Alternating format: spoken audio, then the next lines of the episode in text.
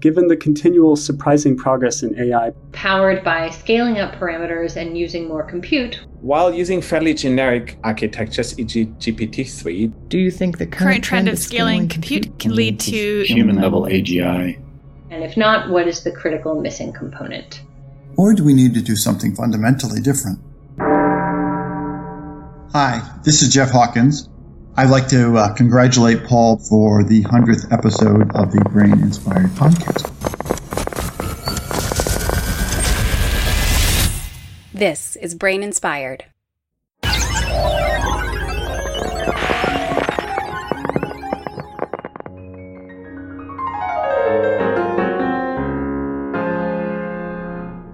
Yeah, so so in fact, I, yeah, like you're the role model. Your podcast uh, made me start uh, a small podcast on my own that's called Stimulating Brains um, because I really wanted to listen to a podcast about deep brain stimulation, which is my field. And there was none, at least I know none. And I thought that's a niche. And um, yeah, uh, so so even uh, yeah, I, on the website it says that it's heavily inspired by your uh, your podcast, and the intro is similar because I just you know I, I try to to learn from the best. Thank you so much for doing that. Oh man, that is uh that's absurd and ridiculous. But thank you, Andy. It's also very kind. Um, I'm glad you've been inspired to start your own podcast. So everyone, go check out Andy's Stimulating Brains podcast. It's at stimulatingbrains.org, where they discuss shocking topics. oh, it's sad, really. I just, I'm sorry, I couldn't help it there. All right, welcome to the third part of the 100th Brain Inspired episode Bonanza. I'm Paul, as always. Here is today's question that many of my previous guests uh, answered. Given the continual surprising progress in AI, powered by scaling up parameters and using more compute, while using fairly generic architectures like GPT 3, do you think the current trend of scaling compute can lead to human level AGI? If not, what's missing? All right, so there's the question for this episode. Uh, my terse response here is no. Uh, the, we cannot scale using what we have right now. Um, you know, largely, that's because I, like a few other people um, who respond in this episode, reject the premise of the question. AGI, what is that? Human level AGI, what is that? I reject the premise that that's a valid question. Uh, so I would have you know, probably not responded to this question, but I appreciate uh, the thoughtfulness with which uh, many of my guests did here. So I ran all the responses through a recurrent convolutional neural network to determine the order this time. Uh, not really. I randomly sorted the order in a spreadsheet, old school, lazy style. Like usual in the show notes, I list each person and link to their information. So if you hear something you like, you can visit the show notes. braininspired.co slash podcast slash 100 dash 123 100 dash 3. So we have a few more of these collections to go. And I want again to just thank all of the previous guests who took the time and made the effort to share their thoughts for this occasion. Please do consider supporting Brain Inspired on Patreon if you're getting value out of the show, uh, which I hope you are. Um, it's really quite cheap to do, and it's the sole source of income for the podcast. I don't do advertising. I hate advertising on podcasts. I understand it, but uh, I hate it, so I don't do it. All right, away we go. This is Wolfgang Maaß from the Graz University of Technology in Austria. If scaling up is not sufficient, what's the critical missing component now towards human level AGI? A lot of thought and research at the moment starts to work on generalization, but uh, this much more drastic form of generalization where you give test examples which doesn't come from the same distribution as the training example. And so they usually know one refers to this as OOD generalization. And I think we are, know very little uh, about the way how the brain achieves this OOD generalization. It's kind of an anecdotal insight there, but we don't really know how the how prior knowledge is really encoded in neural networks of the brain and how this prior knowledge is used to support abstract reasoning then. And uh, this you know, problem is related to the previous problem that I have sketched, sketched namely, take into account that the brain has been shaped by evolution. So therefore, I don't expect that we find there really a clean theory how the brain has managed to use prior knowledge to uh, achieve OOD generalization. Then it may be a bunch of hacks which altogether work quite well then.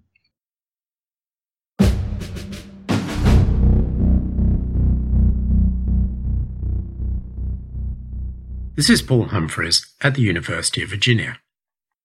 I want to address the question of whether scaling up contemporary computational devices will enable us to reach artificial general intelligence. But I want to address this question from a slightly different perspective, in part by not looking at purely cognitive abilities, but emotional intelligence, and in particular the faculty of empathy, which is one of the ways in which human beings can bond with one another. Imagine that you are in a situation where your mother has just died, or your favorite pet has just died, and somebody or an artificial device is attempting to convey their sympathies to you. There's a major difference between a person who is pretending to be empathetic and someone who is genuinely feeling the suffering that you're undergoing.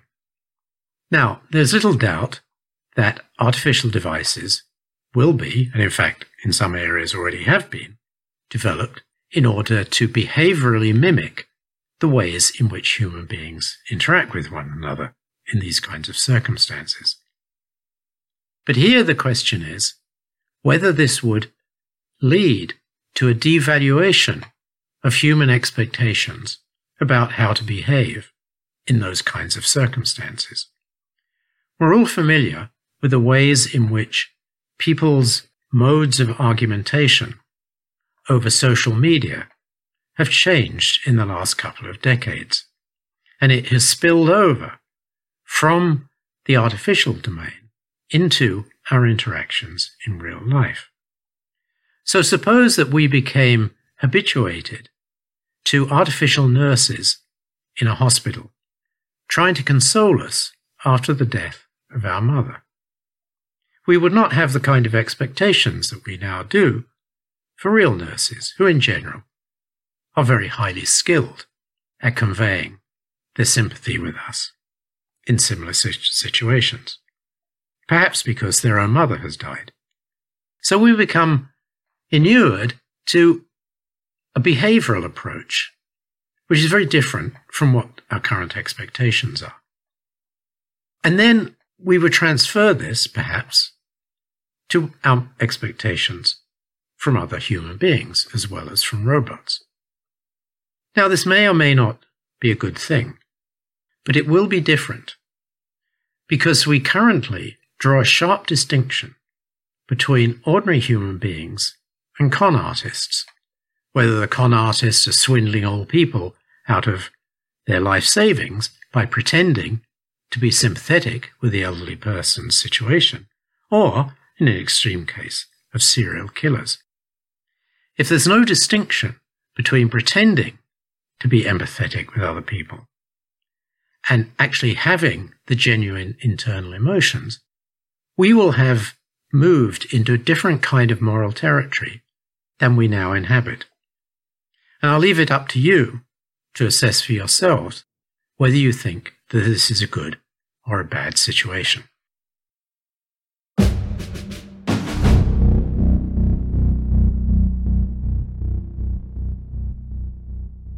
Chris Eliasmith. I'm grouping these two together because I think they share an answer. Recall that the questions are what is the most important disagreement in the field and what is the right direction? Do you think scaling with more parameters and generic architectures is going to lead to human level intelligence? One important disagreement in the field is whether we need to worry about cognitive level processing and representation or not. I think Gary Marcus and Yann LeCun had something of a Twitter war over this one, actually. Essentially, models like GPT-3 assume we don't. If we have enough data, we can learn everything we need to from that data, including what we might have thought of as conceptual organization, cognitive manipulation of concepts, how to usefully model the world and all the relations in the world, and all this kind of stuff. So all that higher level cognitive stuff. At a more abstract level, you can actually think of this as a version of the question of whether we should allow ourselves to impose structure on the networks and representations in our models. This is a version of the same question because including concept-like representations is exactly an example of imposing structure on the networked and representations. I'm actually a big believer in the importance of this approach for several reasons. One, it's resulted in huge successes in the past. Just look at convolutional neural networks. This is the workhorse of deep AI. Those networks adopt the structure we find in the biological visual system. Another reason is that nature has had billions of years to determine the right network structures and representations that we start with when we're born. So the amount of computation that that evolution represents is kind of unfathomable. So we're going to have to jump the queue, if you will, in some way. And I'm guessing that the insights we get from neuroscience and psychology and good old ingenuity are the kinds of things that are going to let us not pay that huge computational cost. And finally, I come back again to the Spaun model. There's really no way we could have started with a blank slate or a really deep generic network and just trained that network in order to give us a model that does what Spaun does. Of course, because Spaun is a neural network, we can actually backprop through the final version after we built it and we can optimize. But to get it to that original functionality using just backprop and a lot of data just isn't a viable option for several reasons. One is that models like GPT-3 cost about $12 million to train their 175 million parameters. If we assume that we can just scale by parameter count, Spaun would still cost $1.4 million to train and frankly, my lab doesn't have that kind of budget. Second, this approach assumes that there is a data set that covers the 12 different tasks that Spaun can do. Unlike the terabytes of data on natural language, getting that kind of data for intelligence tests and copy drawing and so on just isn't possible. And third, we haven't seen much evidence that we can train a single model that does a lot of different tasks. Tasks like vision, motor control, reinforcement learning, intelligence tests, and so on with this one big data set. This kind of heterogeneity of task is really foreign to most neural network models. So ultimately, I think that my arguments speak to a need for integrating methods. Not that one's better than the other. I love deep learning. My lab uses it all the time. But we also use concept-like representations, and we impose the structure of the mammalian brain on lots of our models. In some ways, the approach I'm suggesting here is what I argued for in my book, How to Build a Brain. It's an integrated hybrid approach to building systems that can achieve biological cognition.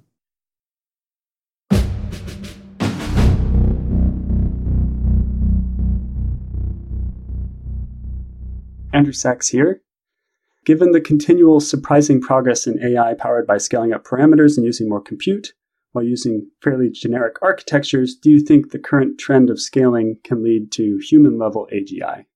I think the answer depends on how precisely you read the question. So that sometimes these questions can be can can lead to apparent disagreement because people interpret them slightly differently. So if you take the question very literally, i.e., whether scaling compute can in principle lead to AGI, then I think you'd have to answer yes, because if you are allowed to train different subparts of the network in different ways and you craft a very particular data set, then almost no matter what the end answer looks like, you know, what sort of principles we end up embodying in a system that has AGI, uh, you could probably train some network with some carefully arc, uh, set up tasks such that it would do a d- reasonable job of approximating that.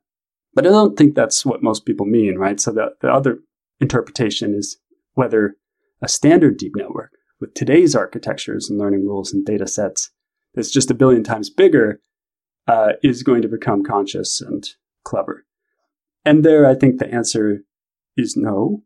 Um, today's systems are taking really fantastic steps toward that goal. But they're only steps, and I think we have new concepts waiting to be found and uh, discovered. Uh, what's the missing critical component, and how could we get these components fastest? Well, for starters, if I knew, I would be writing a paper right now. So I don't. But uh, I think one important aspect is the richness of environmental feedback. So GPT-3 is trained on all of Wikipedia, but still it doesn't get the targeted instruction that humans get.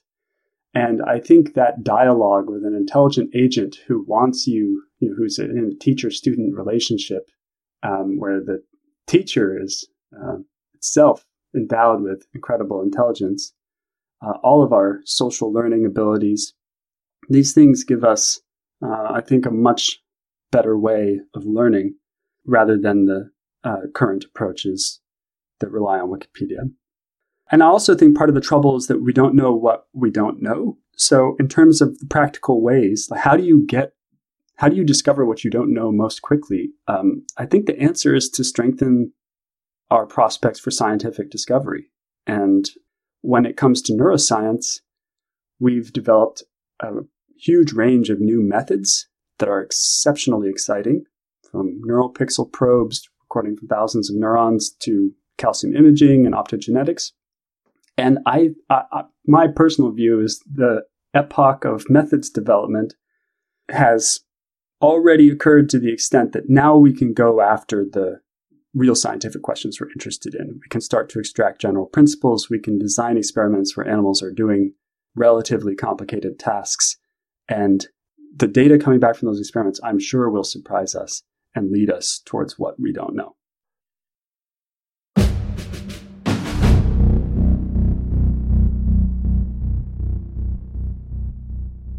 Mazviita Chirimuuta. Yeah, the scaling up issue, um, it's like a betting issue. Like where do where would you predict things will go in the future? My bet is that it, you can't scale up to get human level AGI. I think expert systems, including the really powerful neural network architectures that you have today, like GPT-3, are really, really good and impressive at doing the things that they've been trained to do. And I think a lot of their power and effectiveness comes about because they're honing in on just particular functional or behavioral similarities that hold between the artificial system and the brain. But to get to human level AGI, there's going to be have to be a, a whole lot more going on that is just not captured by a system which just relates to um, or corresponds to a biological brain in just some narrow respect. So that's my reason for thinking that just making bigger and bigger technologies of the same sort that we have today will not lead to AGI. So the critical missing components would be like all the biology?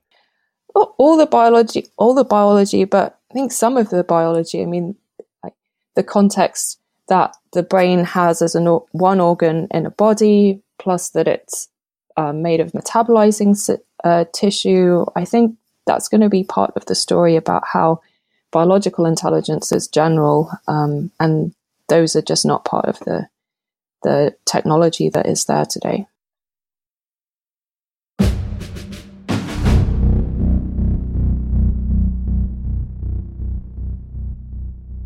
This is Steve Potter from the Georgia Tech Laboratory for Neuroengineering.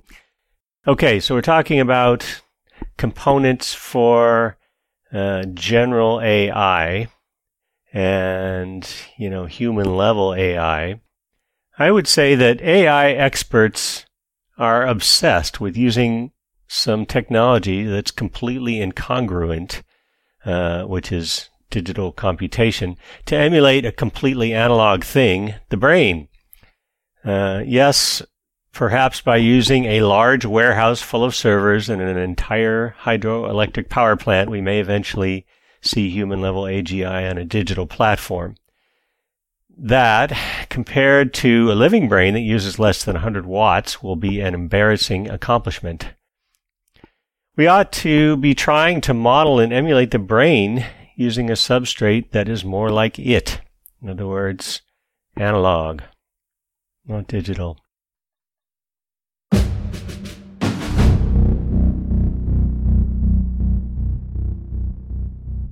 Blake Richards. No, scaling up by itself is probably not going to provide the entirety of the answer.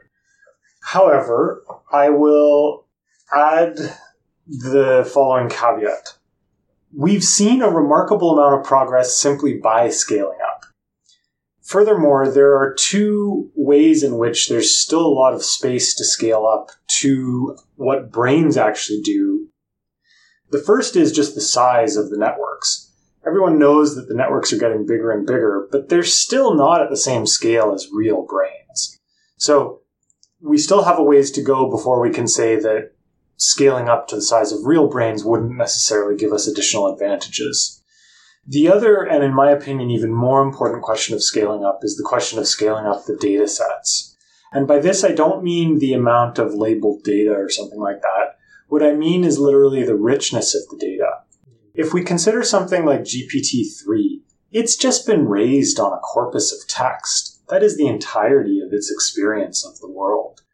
In contrast, human beings are raised in this incredible multimodal world where they can act and they get things from five different senses and there's a coherence to everything and rules of physics that apply to all of the interactions, etc.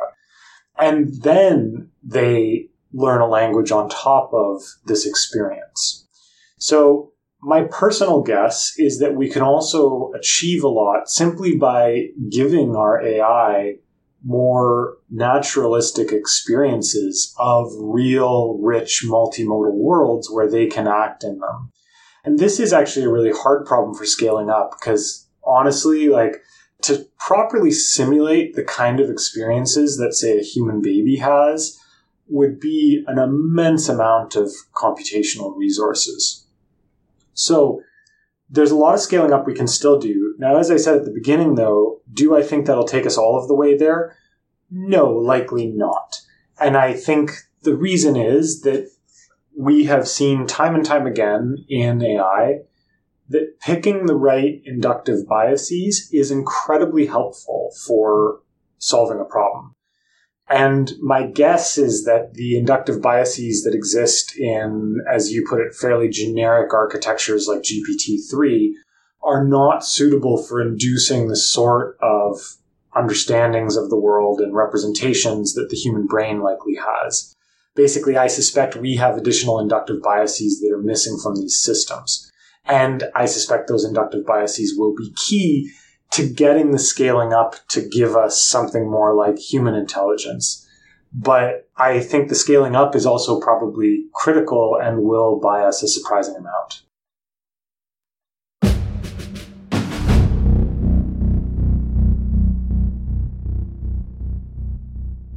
This is Paul Cisek from the University of Montreal. Uh, so I think no, uh, I, I absolutely don't think that scaling up just by adding more computational power is going to get us to human level AI. And I, and I think for the most part, really, we're still just solving the same kinds of problems that we've already, uh, been solving for a long time, essentially mapping problems between, uh, again, input and output, uh, an, an image and a labeled model. And I think the kinds of problems where we've succeeded are ones where success is defined as, as meeting the criteria of some external supervisor, like a programmer.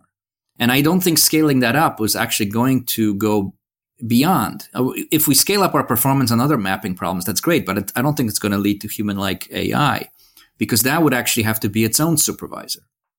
And, and I don't, I'm not talking about unsupervised learning. Uh, of course, there's many systems for doing unsupervised learning. What I mean is we have to build systems that discover and define their own criteria for what success in the task is. And I think that is not being done and that won't be suddenly achieved if you just scale up. Although I do, um, I do think that research on reinforcement learning is, is quite promising because I think that is probably the, the path towards systems that do discover and define uh, what success is. Um, but I, I think the missing component when you ask about the missing component, I think it's the same one that's always been missing, and that's that's the question of meaning. So good old fashioned AI systems failed to achieve human like AI because they were really just about syntactic rules for manipulating symbols, etc., without any regard for the semantics that those symbols are supposed to capture.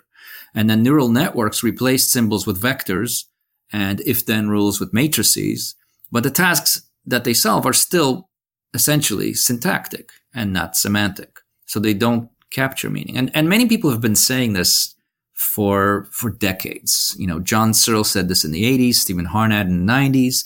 Now Melanie Mitchell and many others are saying the same thing. And as far as I can tell, everyone who has actually thought about this issue pretty much agrees that this is a, a central issue that we need to address and that current approaches, just scaling up current approaches doesn't really address it. But I think the problem is a lot of people are just not thinking about these issues because they're, they're kind of philosophical issues. And maybe, you know, they feel like their time is better spent to just, you know, try to build the next system that, that impresses us with, with its, you know, superhuman performance and some new mapping task.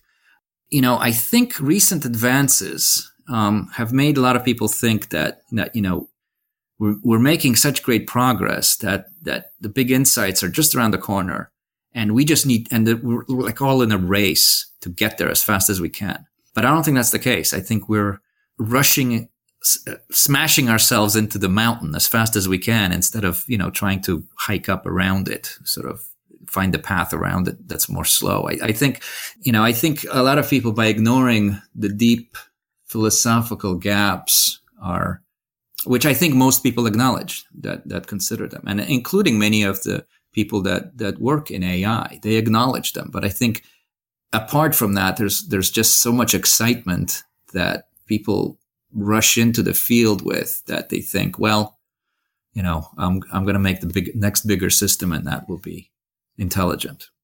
I I don't think that's the case. Of course, I could be wrong.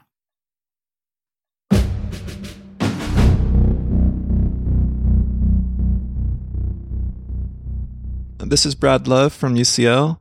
All right, next question. Given the continual surprising progress in AI powered by scaling up parameters and using more compute, while using fairly generic architectures, e.g., GPT 3, do you think the current trend of scaling compute can lead to human level AGI? I don't think just more of the same is going to, you know, give you AGI. Uh, for example, um, when you train more and more on the same type of data or just make the same kind of architecture bigger and bigger, I mean, diminishing returns are going to kick in. And I mean, if you take GPT 3 as an example, I mean, it doesn't, it's amazing, but what it's really doing is just passively observing a lot of text.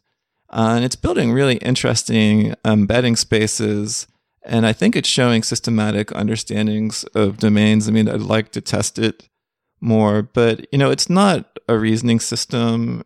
It's not um, even really about language understanding. It's a language model, and it's a quite good one, at least from my perspective, from an information theory perspective. Because you know what I would want my language model to do is reduce my uncertainty in you know which word is going to come next, and GPT three is great at that. So I guess, you know, what are we going to need to actually get to the human level AGI? I mean, I think one problem with things like GPT-3 is it's really just learning in one modality, right? It's just observing text. And of course, first, there's this issue too of, you know, you need to be actively engaged with your environment. So you think of a child just playing and, you know, bouncing a ball around or banging on their head not only are they actively engaging in a complex environment, but they're getting multimodal information. You know, so just not a bunch of words coming right. They have visual feedback. They have you know feedback from their their their arms or muscles, propriosensory feedback. Um, and so I think when we have all these different kinds of embedding spaces we could build for the same event, and we could link them together, then we can get a richer understanding of a domain. So like Brett Roads and I have um, a paper in Nature Machine Intelligence on this, and I think this is really true. So we can't really just make these systems that just do one thing, one modality, just words or just uh, images. Um, but um, they have to link these embedding spaces, and you know people do that. But I think that's a really promising direction.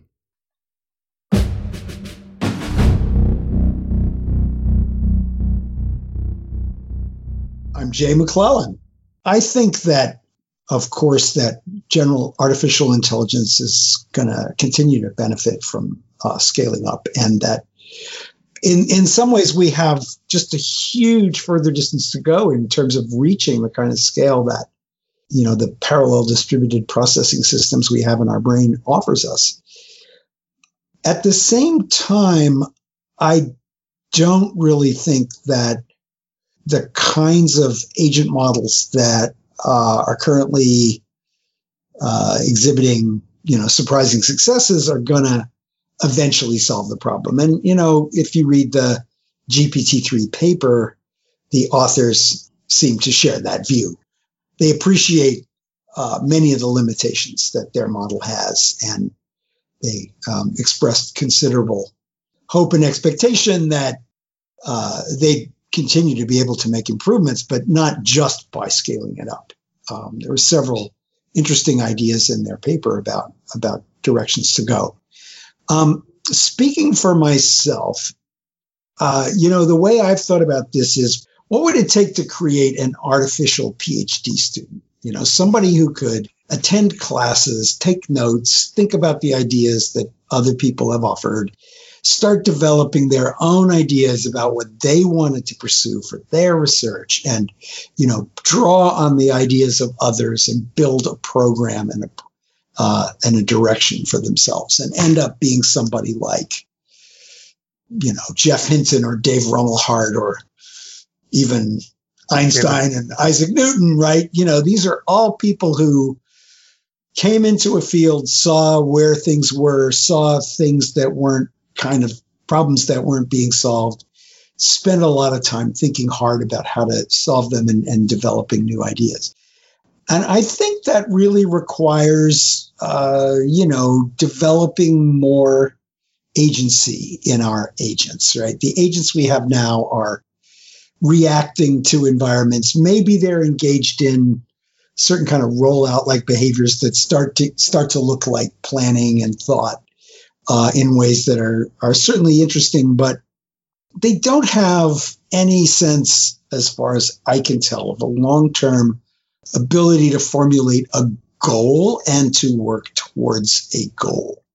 And I, you know, I think that um, as a general matter, uh, AI isn't really quite as goal directed as it should be. Even, you know, reward maximization isn't the same as, you know, wanting to get gas in your car. I mean, wanting to get gas in your car is a very specific thing. Which gas station is open, right? If there's gas shortages, where are there lines and stuff like that? So you're you're you're planning very much in a very specific problem space about a very specific goal, and we need more of that, and we need more of uh, agents that can um, have these goals over very extended time periods, and you know the way we do when we're um, planning a research agenda or um, something like that. Let's take a quick little break and then we'll get back to the responses.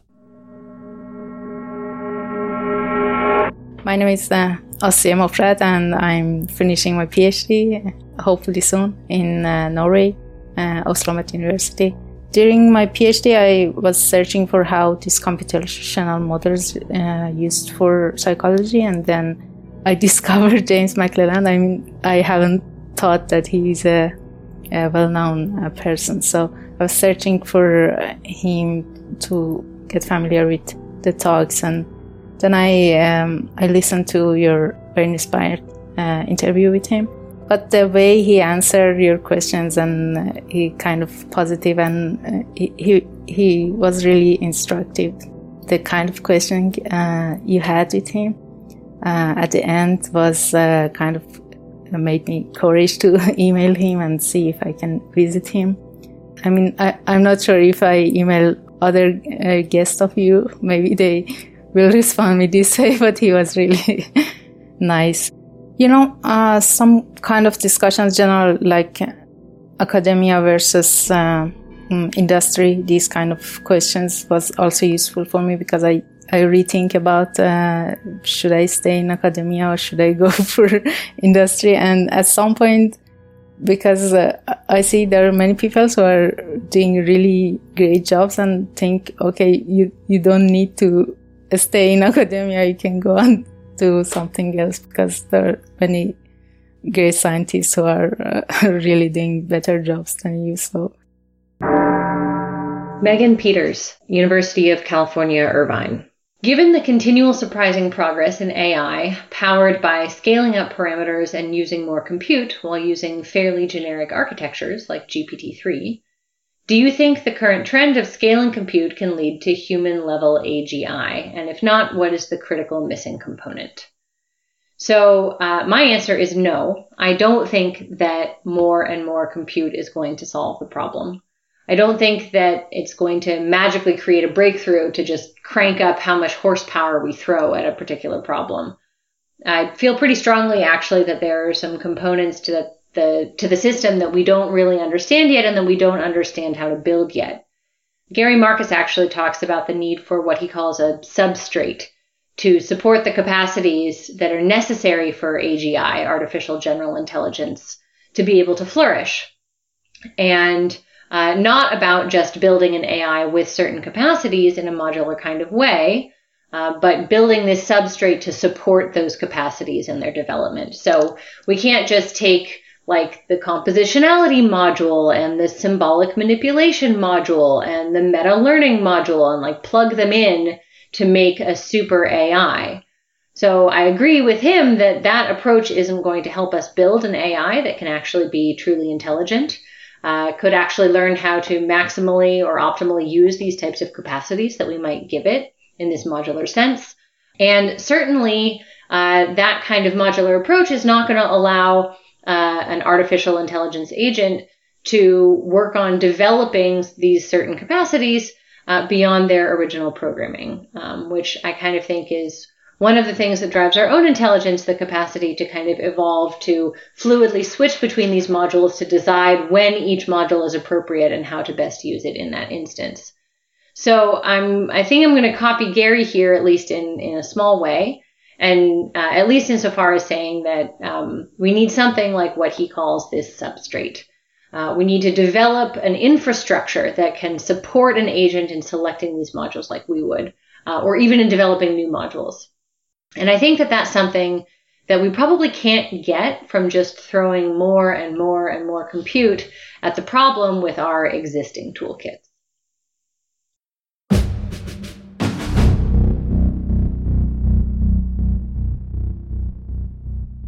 Hi, Paul. This is Dean Buonomano. Given the continual surprising progress in AI powered by scaling up parameters and using more compute while using fairly generic, generic architectures such as GPT, um, do I think the current trend of scaling compute can lead to human level AGI?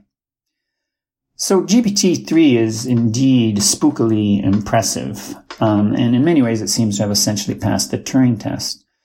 But ultimately, I think it's really an example of the amazing power, the astonishing power of statistically guided mixing and matching of words and sentences. So in some ways, I find AlphaZero chess and AlphaZero uh, Go more impressive because they've clearly exceeded human performance, where GPT-3 is basically using human templates that it was exposed to to mix and match words and sentences. What I was particularly surprised about with GPT-3, at least as I understand it, is that there's no recurrency. Um, that is, its neural net is entirely feed forward. This is, of course, in sharp contrast with the absurdly recurrent nature of the brain circuits, which is the brain is littered with positive and negative feedback. And I expect recurrency and feedback is critical for AGI or artificial general intelligence. For example, it's hard for me to imagine how the GPT architecture would support coming up with two hypotheses and mulling them over and then reporting which one it thinks is best. I don't think the GPT architecture supports that. So I don't think that type of architecture will scale up to AGI. Um, additionally, it should be said that your question is a bit of a trick question because nobody really agrees um, to any fixed criteria or fixed definition of what AGI is. Um, perhaps we'll know it when we see it, or perhaps enough knowledge and statistics will pass as AGI. I don't know. Um, but if we go back to the 50s and 60s, many people thought that beating a human at chess should be taken as proof of human level reasoning and intelligence. But we, we changed that bar pretty quickly in the 90s for, for obvious reasons. Um, so similarly, I think AGI will be a moving bar for a while.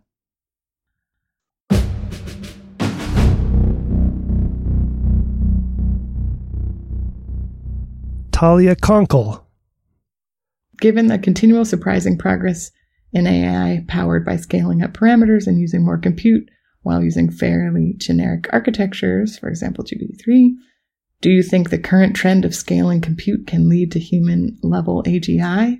Um, I guess I reject the premise. I'm like, I don't know what human level AGI is. I think I may be a bit contrarian on this one. I, I think we, we're good at a lot of different tasks, but also because we practice a lot of those tasks. And I don't quite know what human level AGI is, so I can't answer that question.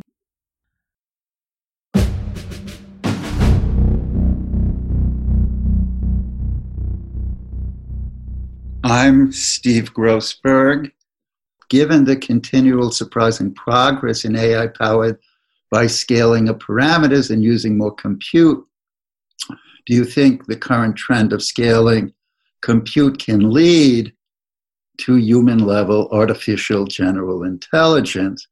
Well, my previous uh, reply leads me to say no if you're going to use deep learning, but yes, if you use neural architectures such as the predictive ART architecture that I published in 2018, hmm. And you can download from my webpage sites, S-I-T-E-S dot bu dot edu slash S-T-E-V-E-G, sites that dot bu dot edu Steve G.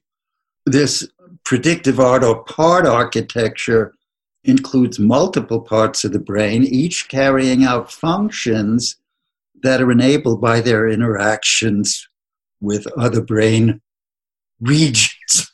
Moreover, new and really revolutionary computational paradigms underlie our brain's astonishing abilities to adapt to changing environmental challenges.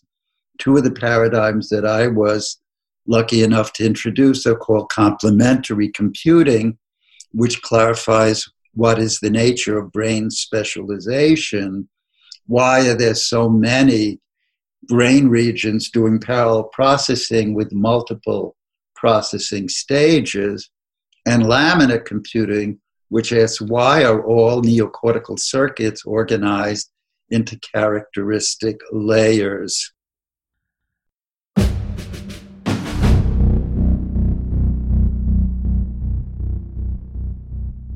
I'm Nathaniel Daw at Princeton University.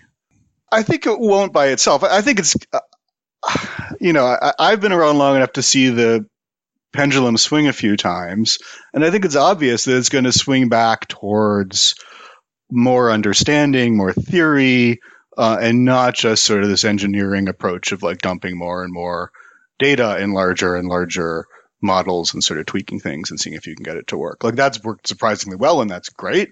But you know, the last phase of this ended with a lot of stuff that was more motivated by theory and kind of higher level understanding, and that works too.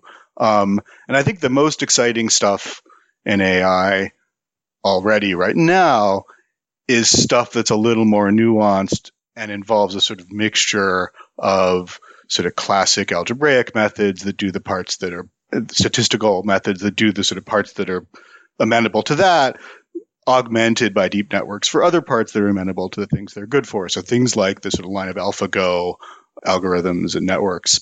They sort of integrate regular old research with sort of deep networks in sort of clever ways. And I think that's where the future is.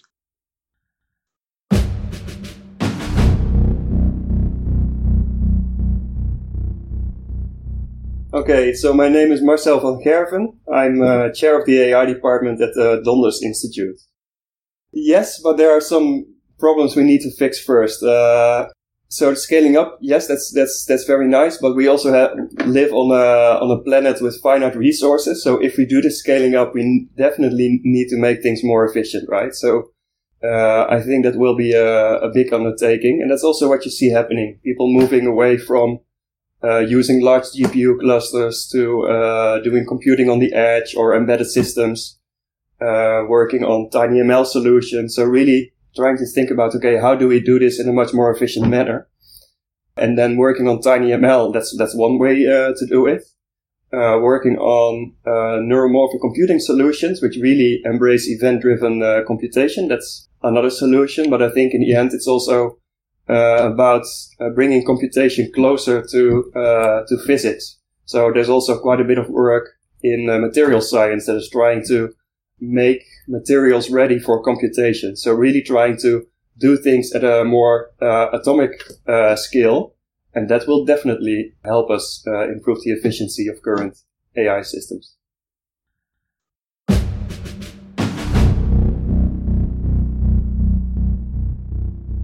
Kanaka Rajan before I get into get into the answer, right? These advances, GPT, for instance, are astounding at what they're trained to do. So let me state state that up front. Just the claim that they're going to do all of the things magically bugs me because it sounds almost like a religious stance. So that said, do I think that the current trend of scaling compute um, you know, where why without changing anything about fundamentally the architectures or anything can lead to human level AGI? Plainly speaking, no. Um, scaling compute is basically the same as algorithmically, you know, as filling a giant lookup table, brute force. So, you know, someone recently quipped that it was like trying to go to the moon by building a tall ladder. So, you know, I may have somewhat heretic views on this compared to the traditional ML bro you talk to. But, um, but first, yes, you know, humans, we do a lot of things, some at the same time even, but none of them perfectly well. So computers, even calculators have been outperforming us for decades now. So there's that. But the key is that they do so in specific things. The second thing I take issue with is the exceptionalism implied by such a goal statement. That is, that human brains are somewhat this mystical, magical pinnacle of generalized intelligence. Yes, we're smart. Yes, we have Bach and math and music, but other nervous systems, including not even strictly embodied ones like cephalopods, do a number of pretty amazing things behaviorally. And, you know, all of the biology that got there, got there through evolution and through very different wetware. So let's at least pretend to care about these aspects of biology. I mean, you know, it is brain inspired. So, what is the critical component, right? So, that's the second part of this question. And what are practical ways to obtain such components? I think understanding, that's one. So, does GPT truly understand what it's generating responses to? Compositionality is another aspect that comes to mind. So, even, you know, I hesitate to even use the word proto languages, but something like whale song right, contains elements of compositionality.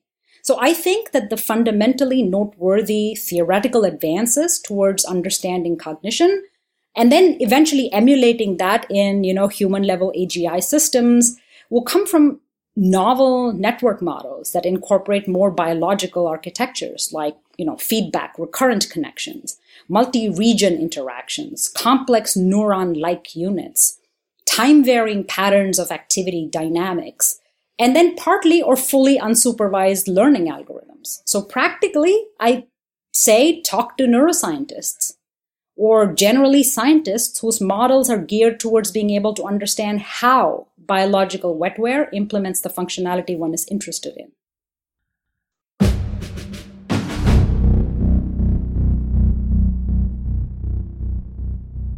This is John Krakauer. No. Um, I, I, I think, you know, it's interesting. Take, for example, you mentioned GPT-3, right? So there are people if they who will say that if you look at the paper, unusual things begin to happen at some scale. Like suddenly it can add numbers when in fact it was never given, you know, addition to learn overtly. Um, so there are emergent properties that seem to come along just by scaling up, as you were. But no, I mean, it, it does sentence completion. That's what GPT-3 does. it, it, it, it doesn't understand things. And the idea that suddenly just doing more of the same understanding will suddenly just pop out um, I feel is a very, very odd stance to take. I, I don't think it's clear how to proceed. There are some people in AI who believe that you have to come up with some more circumscribed definition of thinking. And, and, and one idea might be that thinking is the ability to fill in the incomplete knowledge that is right in front of you. In other words, the world in front of you with knowledge that you bring from your past. And somehow you can use that knowledge to dictate your behavior at that moment. And thinking is this ability to bring knowledge to bear on your current context. Now, whether there's going to be an ability to formalize that and to define it in such a way that you can get traction on it is unclear to me. I think there are people in the world in AI who know this and realize it's a problem. How do you bring declarative, overt knowledge and facts to bear on decision making, uh, and do it in a way that you're not just going back through the back door to GOFAI and programming it all in? But you know, people like Gary Marcus, I think, will say, just accept that you're going to have to do both. Uh, find a way to program in knowledge and then have that used in some way by deep neural nets in combination. But it's a complete crapshoot right now.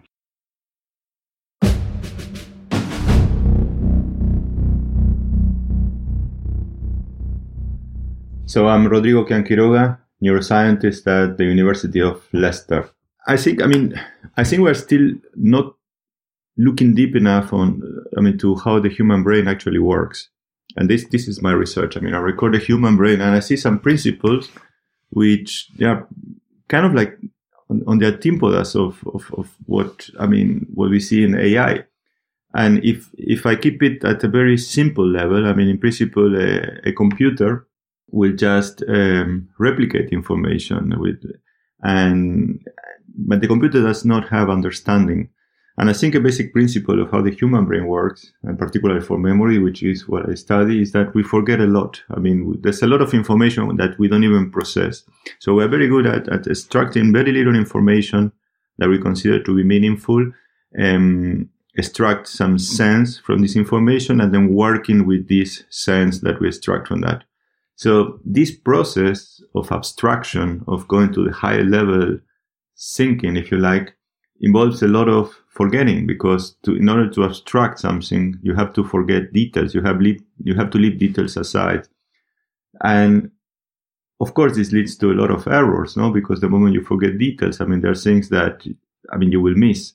And I think the way we have been developing computers in general, machines, is, is not to have these errors and therefore not to forget things.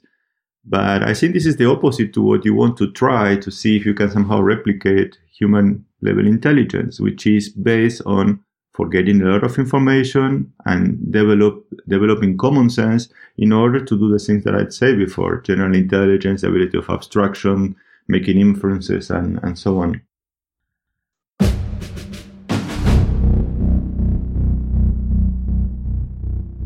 Grace Lindsay. I am a postdoc at the Gatsby Computational Neuroscience Unit at University College London. Do you think the current trend of scaling compute can lead to human level AGI? I'm going to include scaling data in this as well, um, because GPT-3 uses a lot of data as well. Probably not. No, I don't think so. Um, especially if you want to mimic human learning. Um, you know, maybe you can get something, an, an artificial agent that's very good at a task by giving it, you know, 8,000 human years uh, worth of time to learn and all of the written, you know, language in the world or something like that. That's not what humans have. That's not what they use to get to human level intelligence. Um, so certainly if you want to replicate the learning of humans, I don't think that uh, just more compute and more data is going to be the answer also, I guess there's probably something to the uh, the versatility of humans and the fact that it's you know a single brain doing so many vastly different tasks from motor control to sensory processing to planning and all those kinds of things. And I don't even know what you know more data would mean in that circumstance. You'd have to have kind of all data about everything. Uh, so yeah, I don't think just pure scaling is going to be the ticket to human level AGI. I think it'll get you far on certain specific tasks. uh, like a single agent doing a single task. You can probably get pretty far just by scaling with compute and data. Um, but an integrated agent that learns at the rate of humans probably needs something else in terms of advances in learning algorithms or architectural modules. Honestly, I have no idea because if I knew, I would publish it.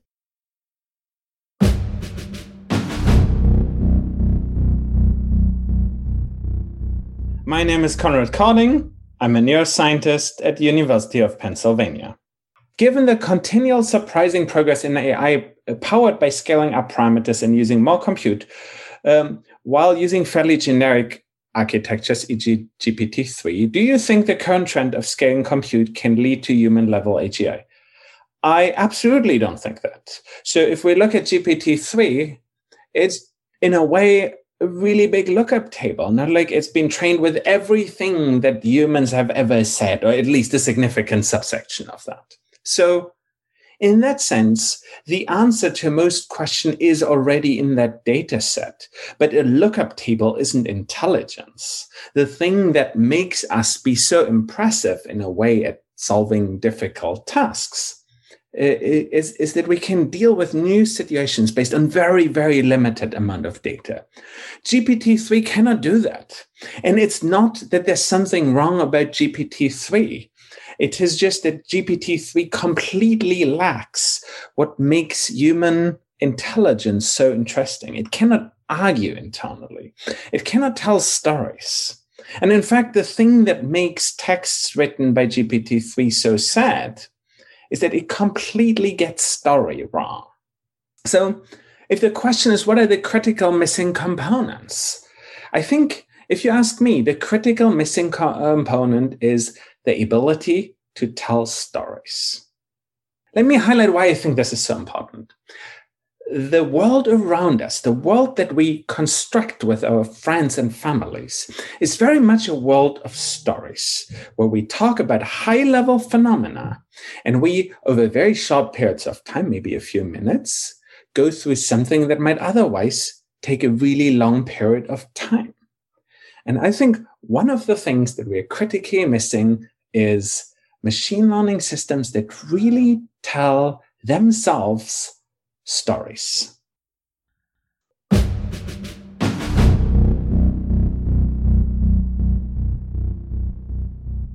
This is Jeff Hawkins. Can we get to human level AI by scaling our current systems? Or do we need to do something fundamentally different? As long as I've been interested in the field of intelligence, I have believed that we first have to study the brain. We have to study the brain to not only learn what mechanisms are used in the brain to create intelligence, but to learn what intelligence itself is. For I don't believe we have a good working definition of intelligence. Today's AI is focused primarily on solving particular tasks using particular techniques that seem to work, but without a fundamental understanding what intelligence is. Here's what we've learned by studying the brain. We've learned that intelligence is based on the ability of our brain to learn a model of the world. We have a tremendous amount of knowledge about the world in our heads.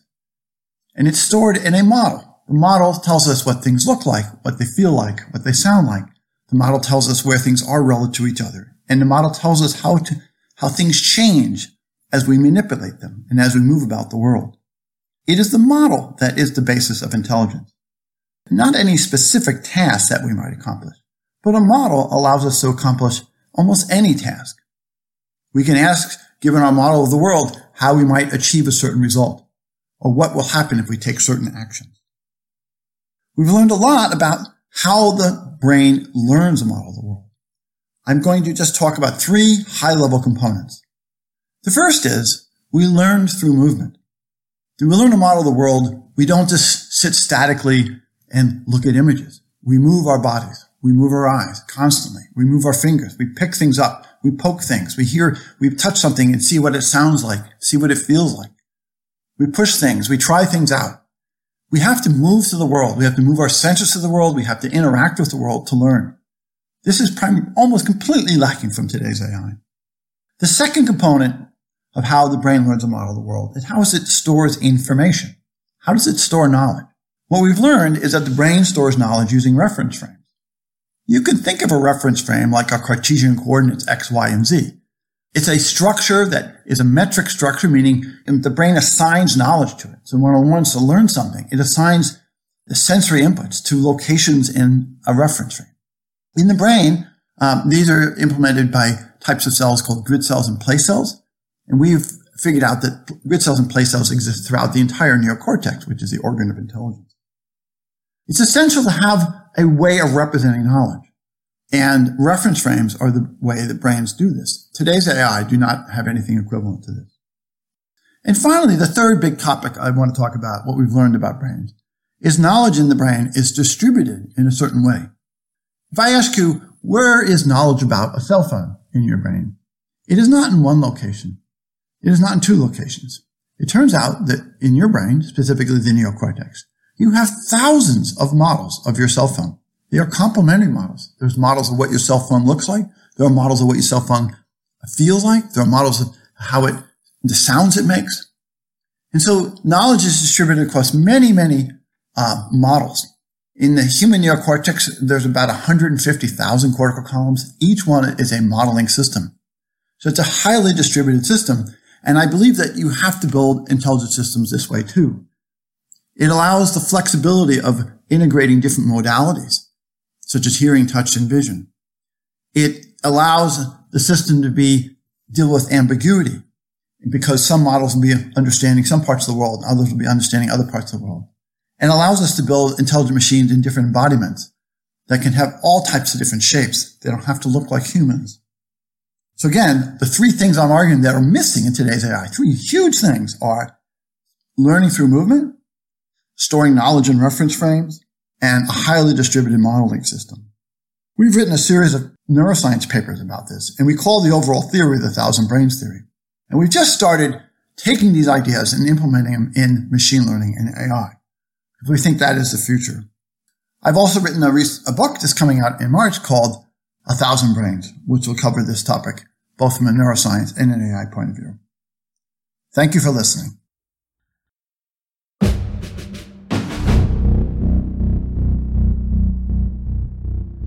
Uri Hasson from Princeton University. So I think that the scaling in AI is, is minuscule relative to the brain. You know, GPT-3 have 150 billion parameters. That sounds like crazy. If I'm taking two voxels in the brain, six millimeter of cortex, I have more synapses than GPT-3. So the scaling in the brain is way larger than what we see in machine learning. So I'm never like scared about this like scaling argument saying that, I think that the foundations of the brain and the foundation in machine learning are very similar. The brain is also using a direct fit and blind supervision in a closed loop dynamical system approach to fit to the world without understanding. So I see deep connections between the brain and this machine learning. But this is only the starting point. It will be a mistake to say that machine learning have any intelligence, but humans do. So while I think that the foundations are very similar between human and machine, something is really missing in machine that we have in humans, right? We can understand physics, we can understand rules, we can have calculus, we can go to the moon, we can think. These machines do not think. So I think that while the foundation is similar, the next stage in AI and in cognitive neurosciences to understand from this like blind fit and overparameterization and memorization and interpolation and fitting, you can go to the next stage of extract information about the world by taking the shape of the world. So that's something that we will need to think about. And it's really missing in machine learning currently.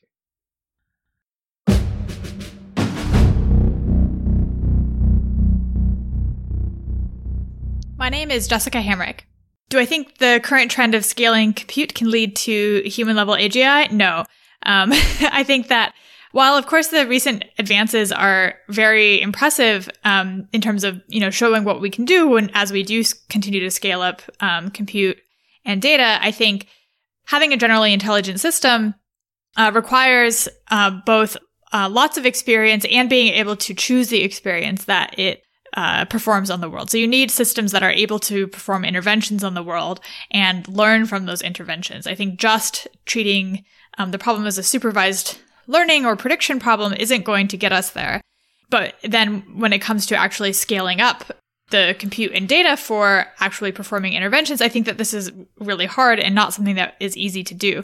Um, you know, we can train, for example, agents in simulation, which of course can learn to interact with the world. Um, but these simulations that we can develop are really impoverished compared to the real world, especially if you compare to like the you know millions of years of evolution and the the vast complexity of the natural world. There's so many different species, so much complexity in the real world that we've evolved to learn to interact with, and that's not something that um, we are currently able to replicate in simulation at all. Um, and of course, we also don't want agents sort of just running wild in the real world. And so there's a real question of how is it going to be possible at all to really scale up the data and compute um, to train these types of agents? Um, and I, I, think the answer is probably no. Um, and for that reason, I think that we need to adopt a hybrid approach where we look for like what are the most promising types of inductive biases or structures that we can build into agents that you know, we know evolution like settled on as good good solutions to the problem, um, figure out how to combine those with powerful learning systems so that we don't have to replicate the entirety of evolution. Because I, I think that that's basically what we were saying is what we would want to do is like with enough data and compute, we can replicate evolution. But I just don't, I just don't think that, that is really a possibility.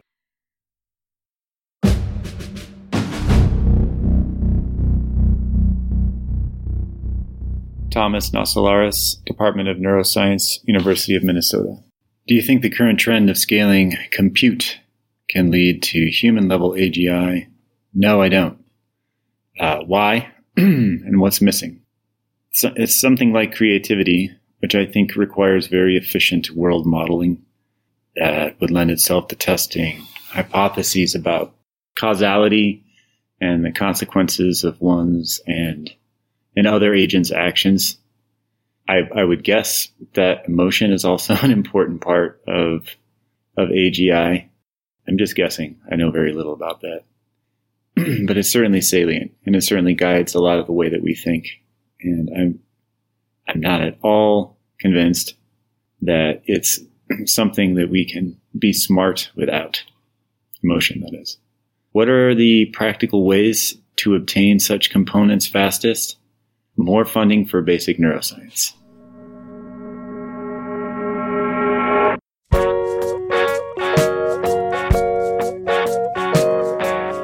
Brain Inspired is a production of me and you.